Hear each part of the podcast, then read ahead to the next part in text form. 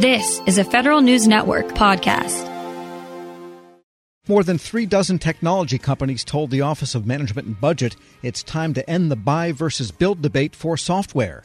Three industry groups and forty-four technology companies are pressing the White House to make clear to agencies that they should follow the long-standing off-the-shelf requirement so they can take more advantage of commercial innovations. Retired Congressman Mac Thornberry is the former chairman of the House Armed Services Committee and now a member of the Silicon Valley Defense Group Advisory Board, which signed the letter. He tells executive editor Jason Miller why these associations and big contractors believe an extra push is needed for agencies to give preference to commercial software. Previously, you would have specific software connected to a specific piece of hardware, and you just had to keep that up. But certainly technology and our dependence upon software has changed. Uh, what also has really developed is the innovation in the private sector, where in so many areas, the private sector is ahead of the government. And and so my big fear is that if we don't take advantage of this private sector innovation, we are losing really, I think, our fundamental key advantage in great power competition. It's the innovation of the private sector where that we have such an advantage, but if we don't take advantage of it, it's not going to do any good in the national security space, which is is. obviously where I focus most. We've seen a lot of effort over the last, again, three, five, seven years. A lot of it from when you were on Capitol Hill came from the House Armed Services Committee that you were the chairman of, around getting more innovative companies, right? The expansion of other transaction authority. You and I could go down that path of whether that was good or bad. We could probably talk quite a bit about that. But there's been this push for innovation. Do you believe that the government is on the right path and this letter is kind of a reminder not to deviate from that path? Because there's some questions about, for instance, how O T A authority is being used, or some question about whether the Biden administration has maybe, it's, it's a good time to, as a reminder to say, we've made this progress, don't let it fall back. Don't don't take two steps forward and one step back. I think two things. One is we have done a lot to give government agencies the authorities they need to make these decisions to use commercial dual use technology. But but the next step is they've got to implement it. They've got to use those authorities. And so the challenges of culture, the challenges of, well, if we didn't build it, you know, we don't, we're not sure about it. I, I think that has has to be o- overcome. So, so we've Congress given the authorities, now it's got to be implemented. And, and that's part of the reason I think this letter is directed to O M B, because they can uh, make it clear that commercial preferences apply uh, to software across the government. Second thing, though, I, I just mentioned, Jason, is we keep talking about how urgent it is for us to take steps toward dealing with great power competition. So to make that something other than just words, we need action. And I think, to me, that's the bottom line to this letter. It's you can't just give speeches and say it's urgent that we get our act together when it comes to China. We got to do something. And and and part of what you can do is take a ninety percent solution that the commercial sector has uh, developed, maybe make it better if you need to, but get that now rather than invent a one hundred percent solution two years from now. My impression is the government has been buying commercial for years. They are not building as much. You know, when you talk to chief information officers, when you talk to program folks, they don't say, oh, I have forty developers who are, you know, sitting there developing the old G O T S, government off the shelf, or or a very specific type of software. So so is this a D O D problem? Is this a civilian agency problem that you're concerned about? I mean, to me, at least, a lot of agencies are, are definitely making that buy decision before they make the build decision. Are you seeing something different that's going on behind the scenes, or in, in D O D, or where? Yeah, I I, th- I think a lot of it, in my mind, comes to urgency. It's how quickly we're different agencies are taking advantage of the commercial solutions that are out there. And there are some features to software that are a little different. And I'm you know, I'm informed by Eric Schmidt and the work that he's done in various commissions and, and, and boards and so forth, where he's really argued the government needs to improve its software expertise. And I'm sure he's right about that. But as it's doing that, because there is so limited expertise in the government, there's a reluctance to take that leap and take something that's commercial if it doesn't, you know, have all the bells and whistles that somebody thinks it needs. So again, I, the way I see this letter is really twofold. It says, this is the requirement, implement it. And secondly, do it now. and, and I don't think that there is necessarily, I don't sense, get a sense of resistance from Biden administration as a matter of policy. For example, I think the Deputy Secretary of Defense, Kat Hicks, understands this very well, but but still to take the authorities and actually implement them and to to do it, that requires a little extra push. So let me play the cynical journalist here for a second. I'll put my hat on. I try not to be a cynical person, but you know sometimes it creeps in. So you have a bunch of industry, you have an association that represents a bunch of industry software makers saying buy more software. There, there's a little bit of someone who could look from an outsider's perspective and go, well, of course they're saying that. They want the government to buy their stuff. How do you balance that? There's an agenda here versus a true, the, the, the, as you mentioned, the great power competition, staying ahead, kind of getting the best for taxpayer money, all those good government things that come with making good decisions. How do you balance that? Because it's easy for me or someone else to go, wow, this is just industry complaining. Well, let me backtrack for just a second. This may be more than you want to know. But right when McCain and I became chairman of the House and Senate committees, he's the one that really suggested the Silicon Valley Defense Group be developed. It's a nonprofit, and, and it tries to bring together government, the tech sector, and the investment folks. Because if you don't get the money, these companies can't, you know, stay in business. So I started dealing with them right at the beginning when, when they were formed, because I believe, as I mentioned, that if we can't take advantage of private sector innovation, and that usual, that often happens with small companies, with companies that aren't used to dealing with D O D, that they'll just go do other things. And and and so that's really the impetus, I think. Yeah, there's always people who have something to sell to the government. But on the other hand, there's a lot of these folks that uh, where they're trying to figure out whether the government's worth doing business with or not. Uh, they have commercial products, and they can do very well in the commercial sector. But it goes back to, to what I mentioned. If we don't take advantage in government of this private sector innovation, we are never going to be able to compete with China, or much less have an I R S or a C D C or that w- that we need to, to deal with the country's problems. So I really think it's it's the missions of these agencies that is paramount. And we can't make it too hard to do business with the government. Mac Thornberry, former chairman of the House Armed Services Committee, now a member of the Silicon Valley Defense Group Advisory Board, speaking with Federal News Network's Jason Miller. Check out Jason's story at federal news network dot com. Welcome to the Lessons in Leadership podcast. I'm your host, Shane Canfield, C E O of WEPA. I'm thrilled today to be joined by Rick Wade, Senior Vice President of Strategic Alliances and Outreach at the U S Chamber of Commerce. Previously, Rick was a senior advisor and deputy chief of staff to Secretary of Commerce Gary Locke. He worked closely with the Obama administration, and he also worked with Commerce's Economic Development Administration to foster regional economic development in distressed areas, and with the Minority Business Development Agency to create jobs through the growth of minority-owned businesses. He received a B S from the University of South Carolina and an M P A from Harvard University. Rick, welcome, and thanks so much for joining me. And thank you so much for having me. Look forward to the conversation.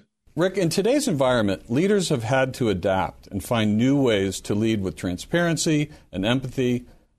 But can you tell us a bit about how you've adapted your leadership style? You know, this past year has, has clearly uh, presented some unique challenges that uh, certainly me uh, or I as a leader uh, have had to adapt. Uh, you think about a pandemic, for example, that has uh, placed us in probably one of the most challenging circumstances is sort of lead in a virtual world now. I've not been in my office uh, for nearly a year.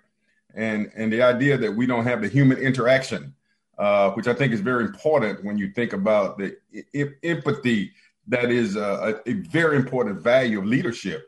So trying to lead from a virtual uh, environment, Shane, and be empathetic and be sensitive to the needs of others has presented a terribly difficult challenge.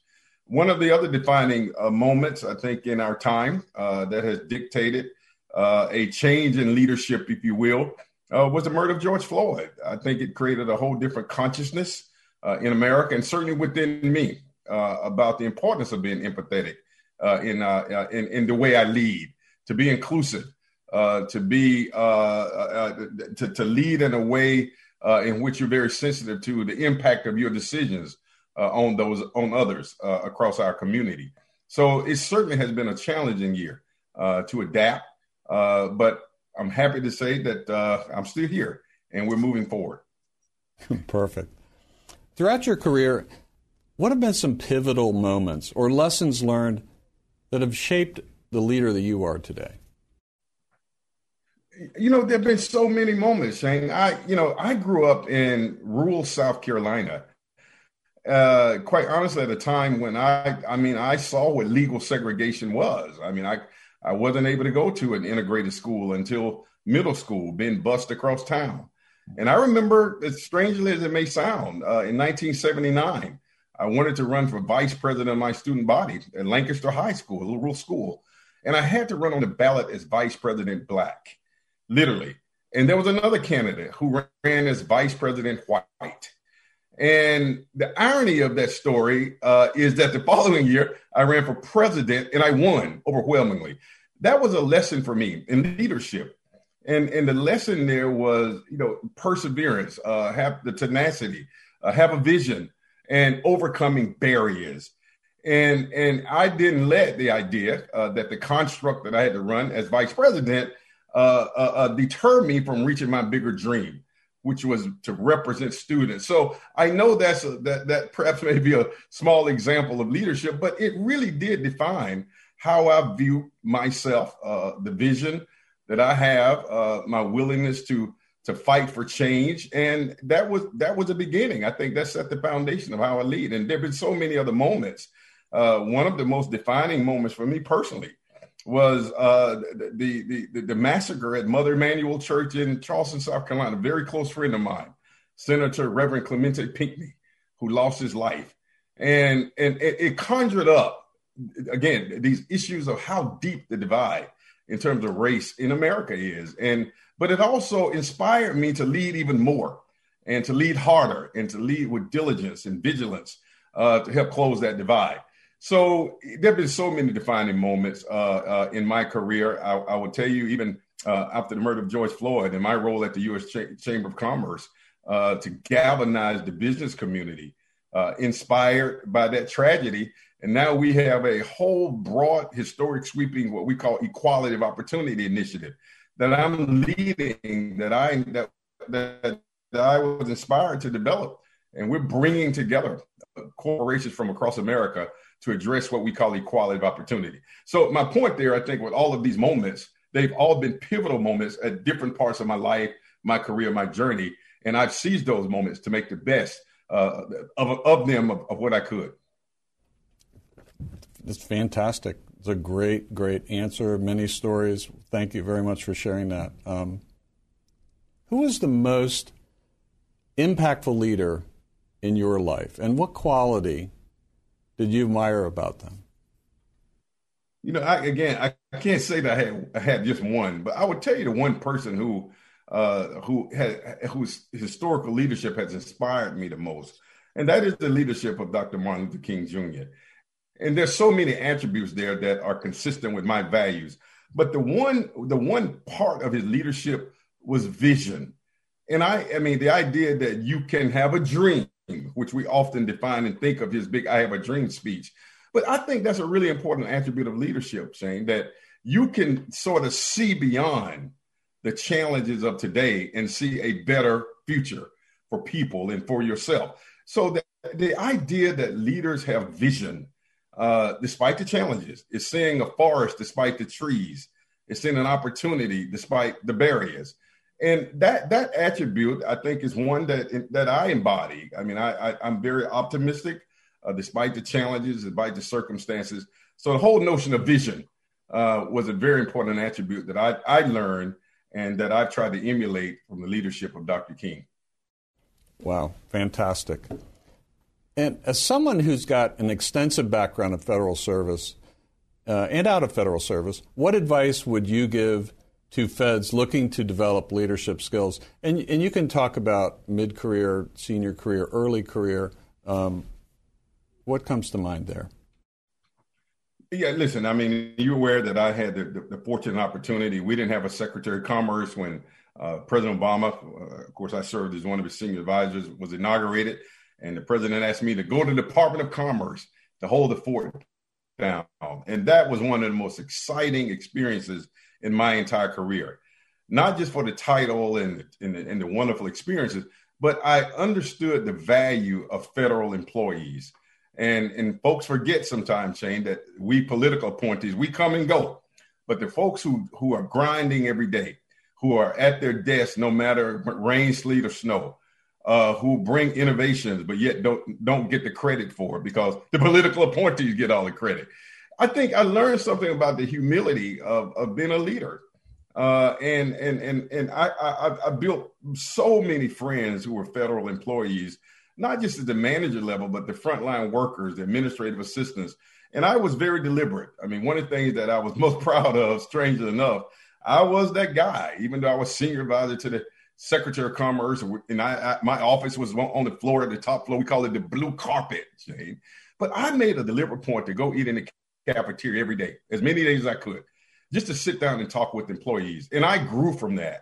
And and and there were so many times where I took their ideas back to the blue carpet and said, and I told the Secretary Locke, you got to go down and sit down and talk with regular, common, everyday folks. They're in the cafeteria, not in the dining room on the blue carpet. And so he started doing that. So the, the point is, I think for me, the advice that I would give is to continue to do the hard work. I do think that we should do a better job in government in providing the kind of admiration for those workers as we do the high level appointees.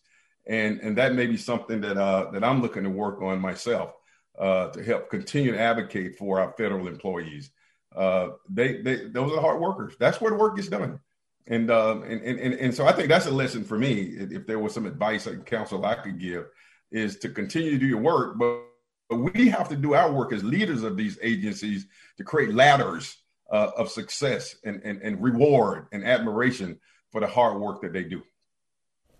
Rick, thank you very much. You've inspired me. These are tremendous insights and stories. Uh, I love every single one of them. You've got a fascinating journey in leadership yourself. And thank you very much for sharing that with us today. Well, thank you for the opportunity. Thank you.